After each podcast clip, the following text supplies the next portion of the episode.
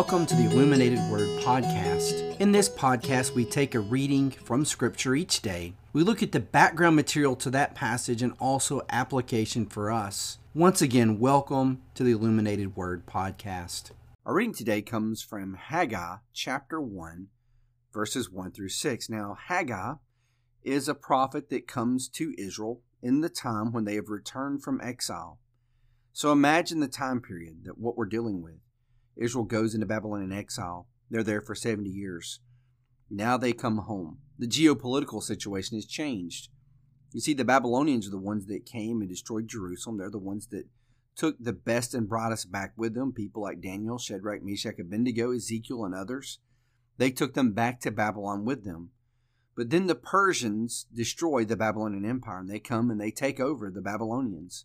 Now, under Persian rule, we have the Israelites being sent back home.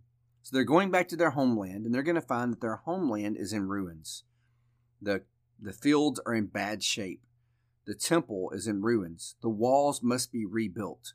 Now, I would say if you want to know the historical situation for Haggai, I would go read the first few chapters of the book of Ezra, and you'll see the historical situation on the ground in the time of Haggai. But Haggai is raised up as a prophet of God for one sole purpose to encourage the people to get back to building, to be to build and rebuild the temple.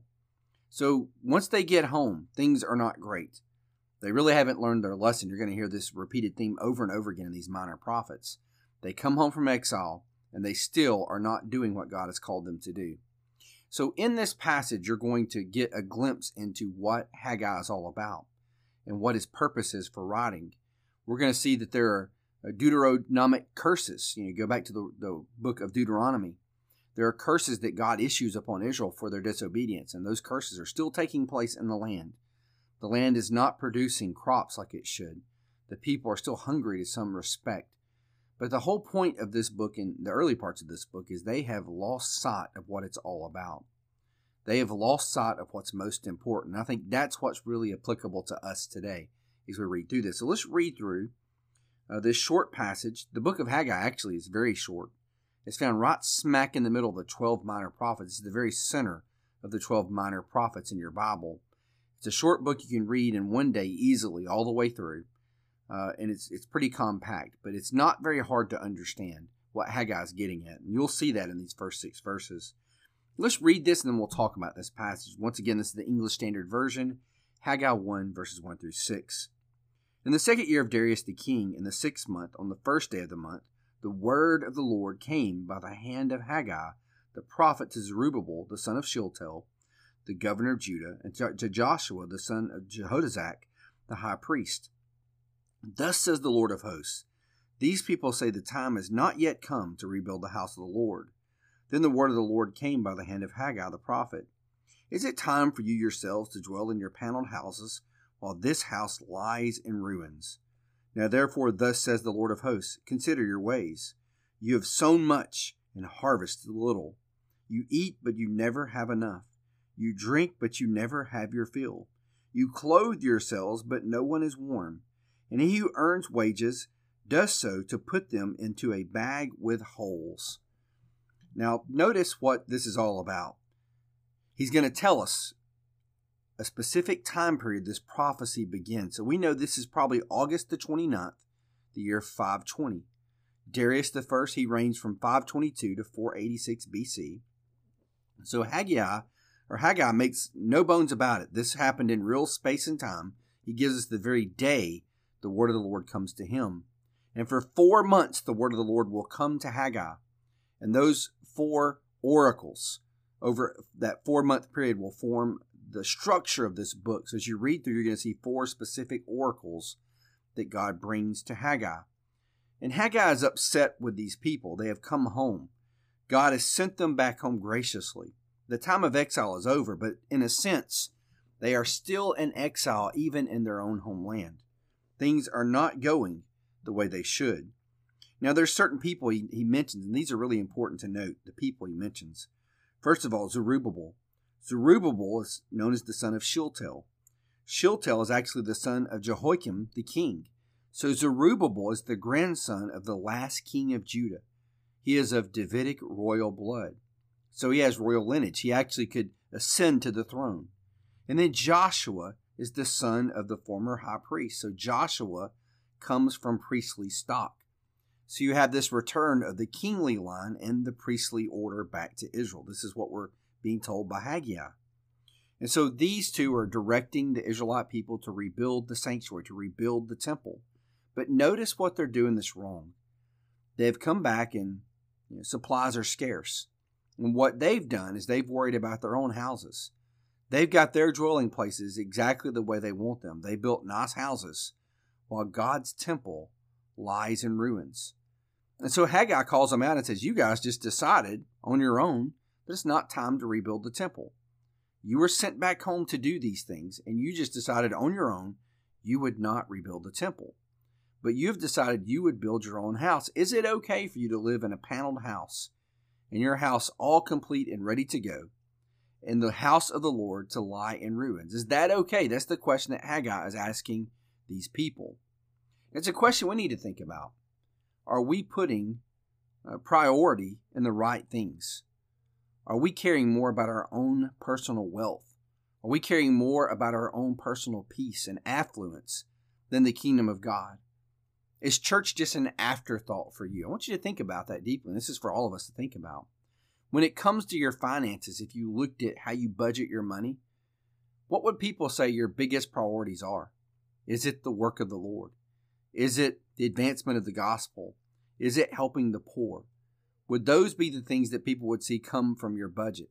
Are those your priorities? What God cares about? Also, with your time. You know, a lot of people find it hard just to assemble on Sunday, that somehow uh, that is a tax on their, their weekly schedule. Are you assembling with God's people? Is there a time priority? Are you taking time to study God's Word? Are you meeting with other Christians? Are you making yourself available to what your church has available for you to grow into the image of Jesus? Where are your priorities? Are you going to, if you have Wednesday night classes, if your church offers that, are you making yourself available to those things, to online options? So when you look at your time and your money and your energy, would we, if we, as we take inventory of that, would we say your priorities are in the right place? You see, God calls these people to account because their priorities are not in the right place. And throughout Scripture, you're going to see that's a really important principle the priorities of people. And you notice what happens here at the end. The reason that things aren't going well for them, the reason they're still living under the curse from the book of Deuteronomy. In Deuteronomy, you have these covenant curses that God gives, and, you see uh, what will happen to them if they're not faithful to the Lord. Those things are happening the land is not producing good crops, it's not producing good food. And it seems like their labor is useless. That goes back to the curse in the Garden of Eden that we would have fruitless labor, that we would labor uh, by the sweat of our brow, and what would come up would be thorns and thistles. So it would be almost like we'd work all day, and it's like you're just uh, basically digging a hole and filling it back up again and doing it the next day. And that's basically what Haggai is saying that they are working and they're earning wages and it's like they're putting it into a bag filled with holes. It's just as they work, the money goes out and there's nothing left over. There's no uh, excess from their labor. So there are curses here, real curses for not obeying God. And that's not popular these days. A lot of people say, well, we don't find that in the new covenant. Would I would say I, I beg to differ. you can look at the book of Matthew. Like in Matthew 5, you have covenant blessings. The blessings of the new covenant community. Just read the Beatitudes, the blessings, and then turn to chapter 23 of Matthew and look at the curses, the woes that Christ issues to the Pharisees. And those curses and woes would still hold true today. We have covenant curses today just like they did. So the land is not producing as it should because they're not faithful. They are not making God their first priority. And that's really the question that hangs over us today. Do we make God our primary focus? Does his kingdom come first? We say a lot of things. We say we believe certain things, certain things. We talk big. But when you look at your money, your time, your energy, what is that telling the world about your priorities? Well, I hope you're blessed today. I hope this prophet continues to challenge all of us, and I think he will. And I invite you to come back tomorrow. Devin will be uh, driving the podcast tomorrow, We'll have uh, David the next day, and then Philip will join me for Friday. And like I said yesterday, if you know people that could benefit from this Bible study, these daily readings that you find in the Westgate Bulletin, all we're trying to do here is get God's people to read His Word and then provide some commentary. Save you some time. We're studying and looking at commentaries and other sources and, and providing that material for you. So as you read the passage, this could be a companion. You know, if you don't have time to sit down and read the Bible passage for this week, you can play this podcast and we read through the passage and then we provide some application. So if you know someone that would benefit from this, please let them know about this podcast. Well, hope to see you back tomorrow. I know Devin always does a great job. God bless you and thank you for listening to this podcast.